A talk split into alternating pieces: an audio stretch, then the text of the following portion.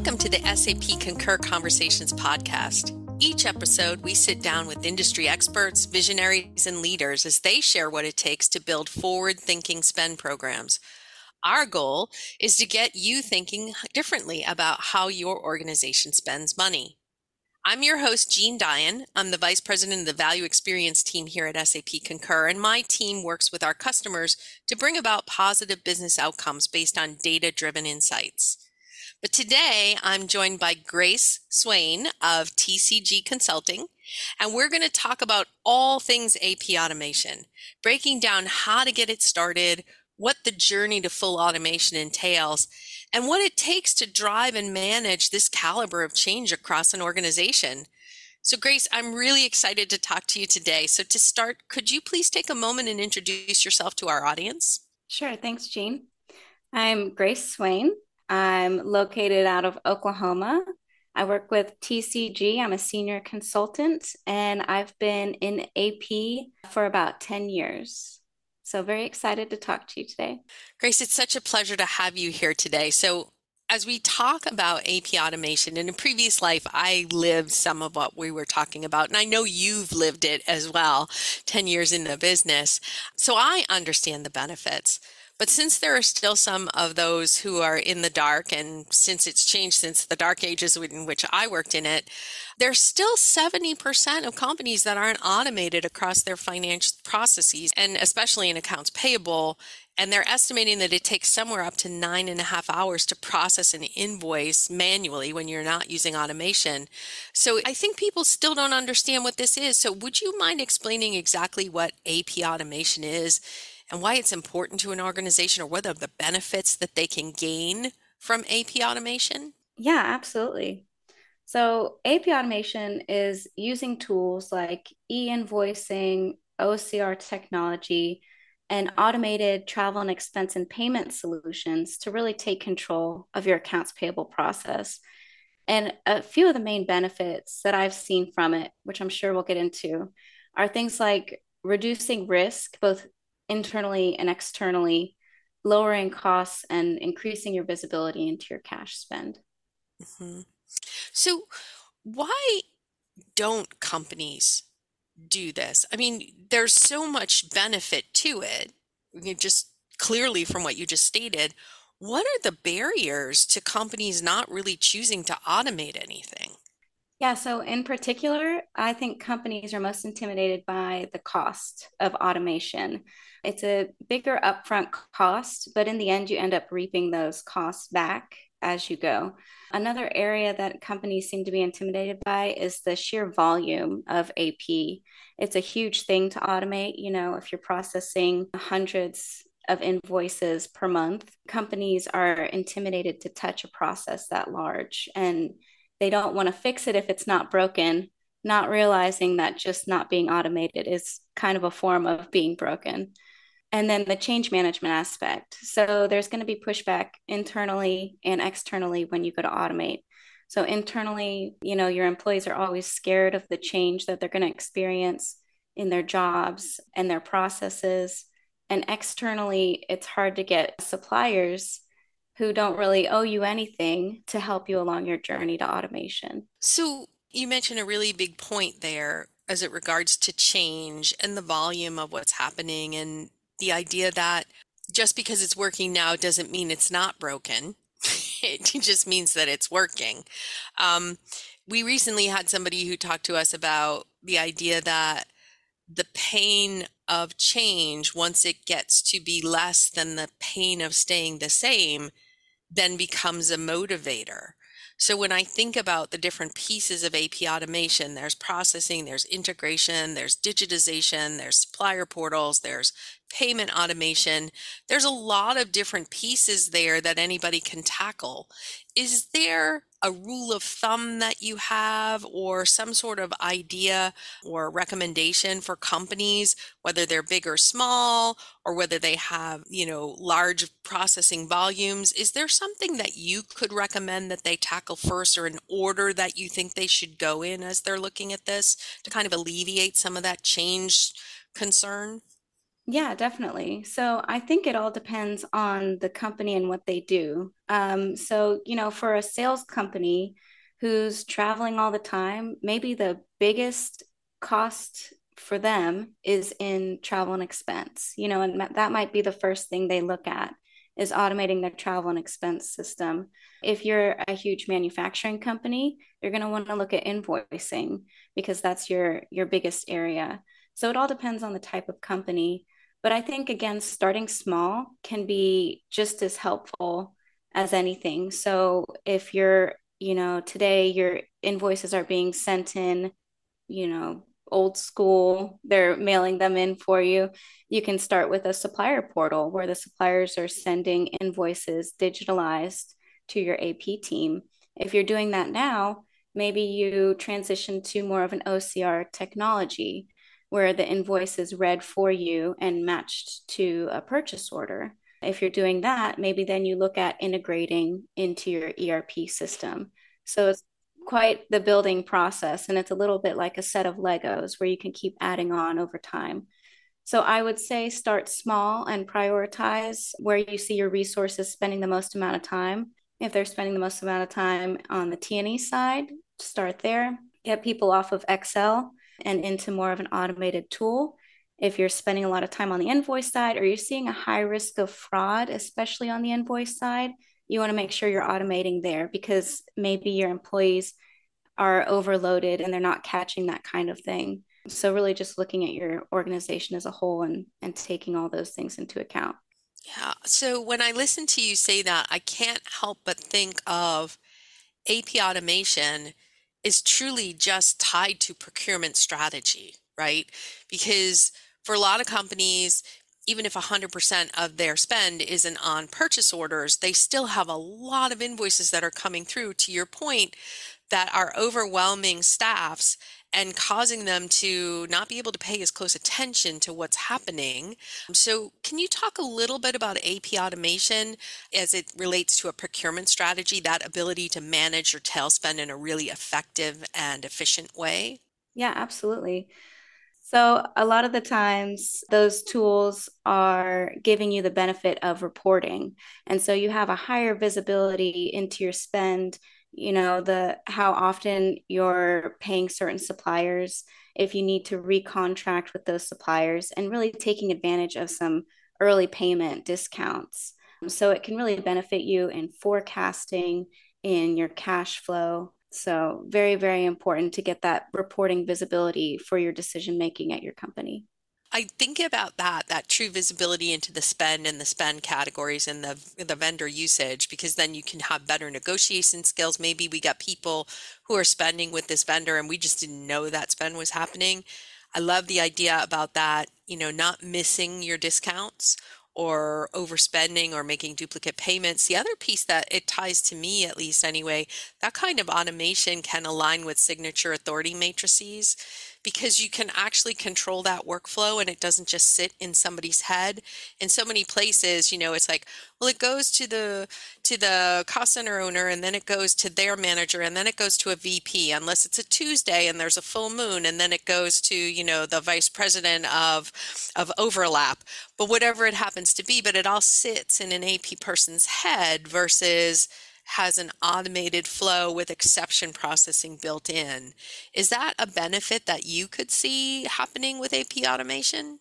Absolutely. So there's a few risks with just having the workflow in that one person's head, like you said. So the risk is that you're not even following the correct workflow, right? So an internal auditor might come in and say, you haven't been sending these invoices to the right person, or even worse, people haven't been approving them there's some risk also of fraud if you don't have your workflows automated because you know the person in AP might be generating an invoice sending it to a friend and then go and having another friend approve it. You know there's all there's a huge risk of fraud when workflows aren't automated.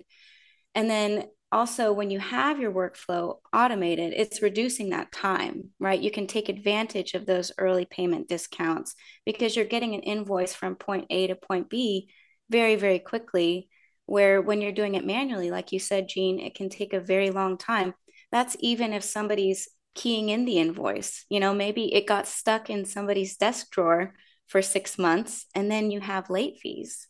So huge, huge benefits in, in automating that workflow. Grace, I think I might have outed you at this point. I believe you were an auditor in a past life.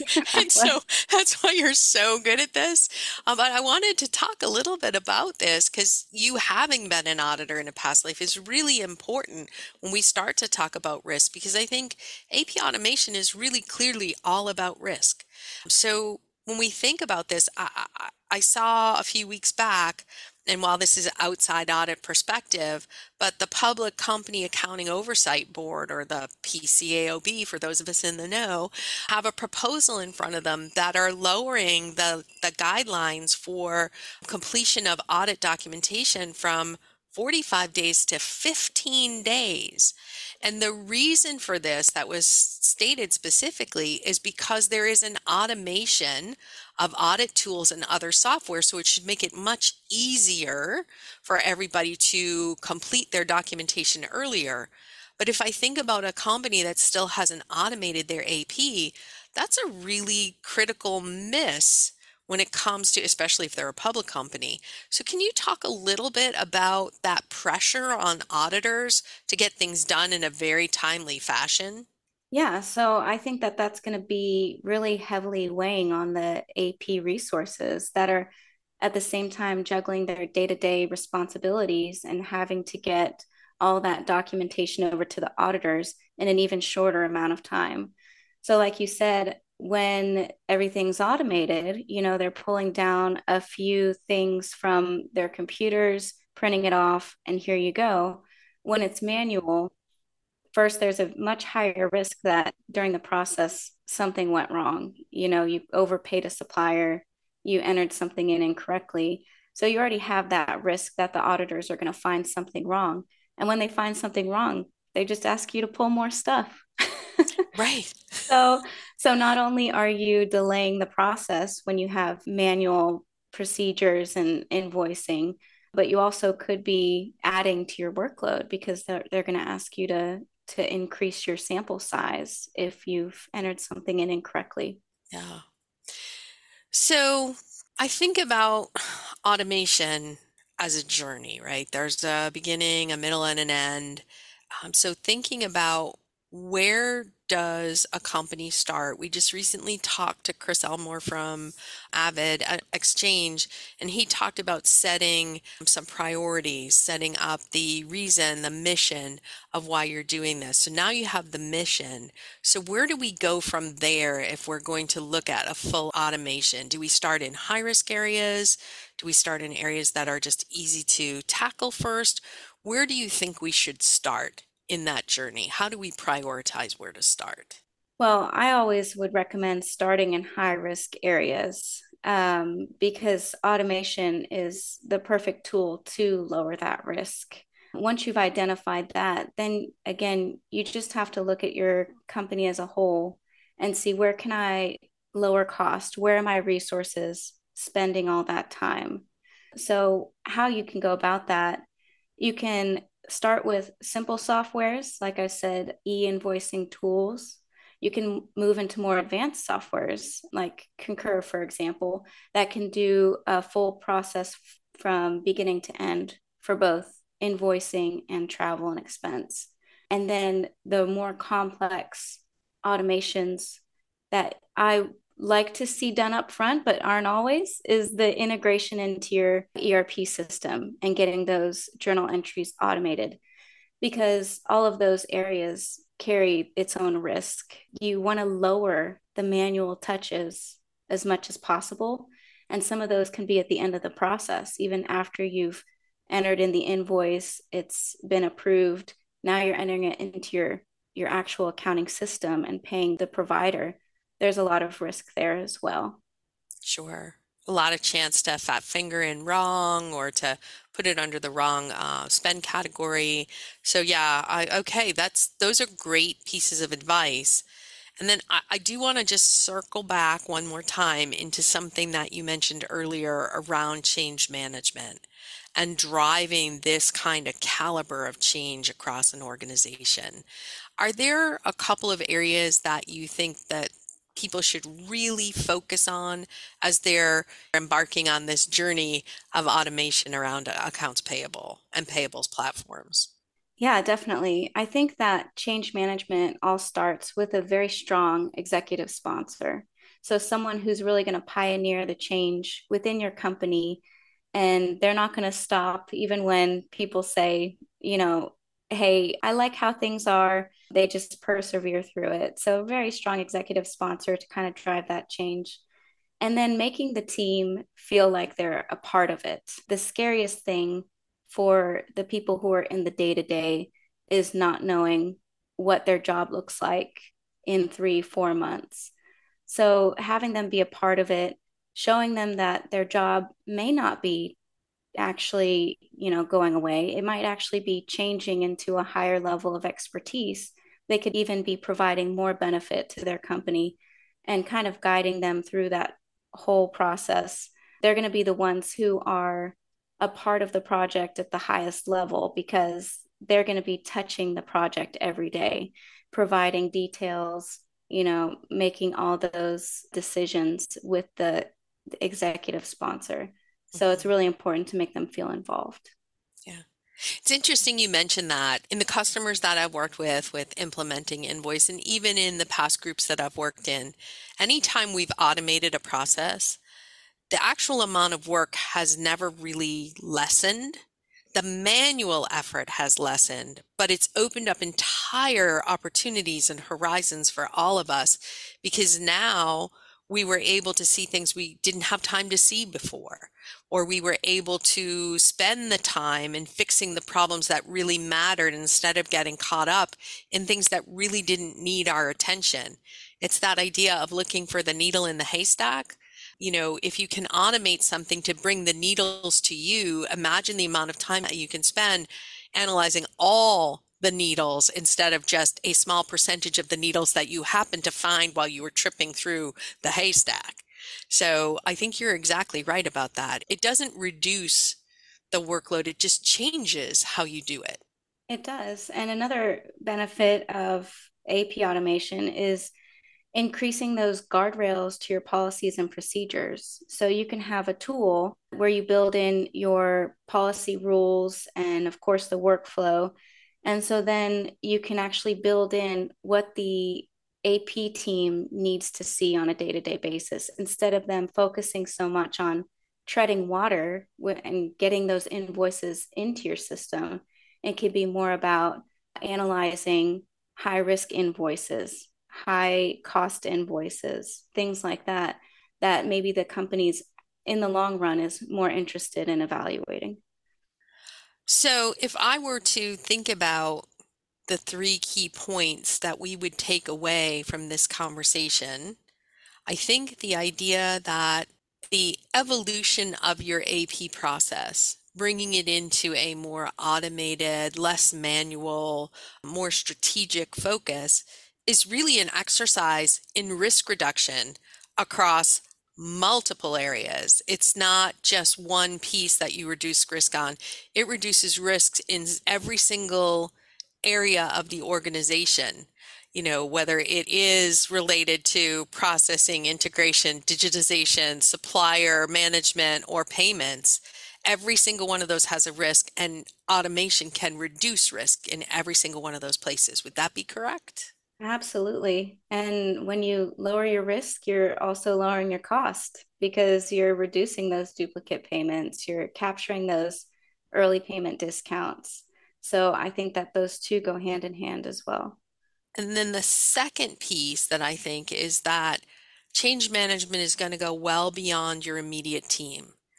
It's going to expand to your entire organization and even outside of your organization.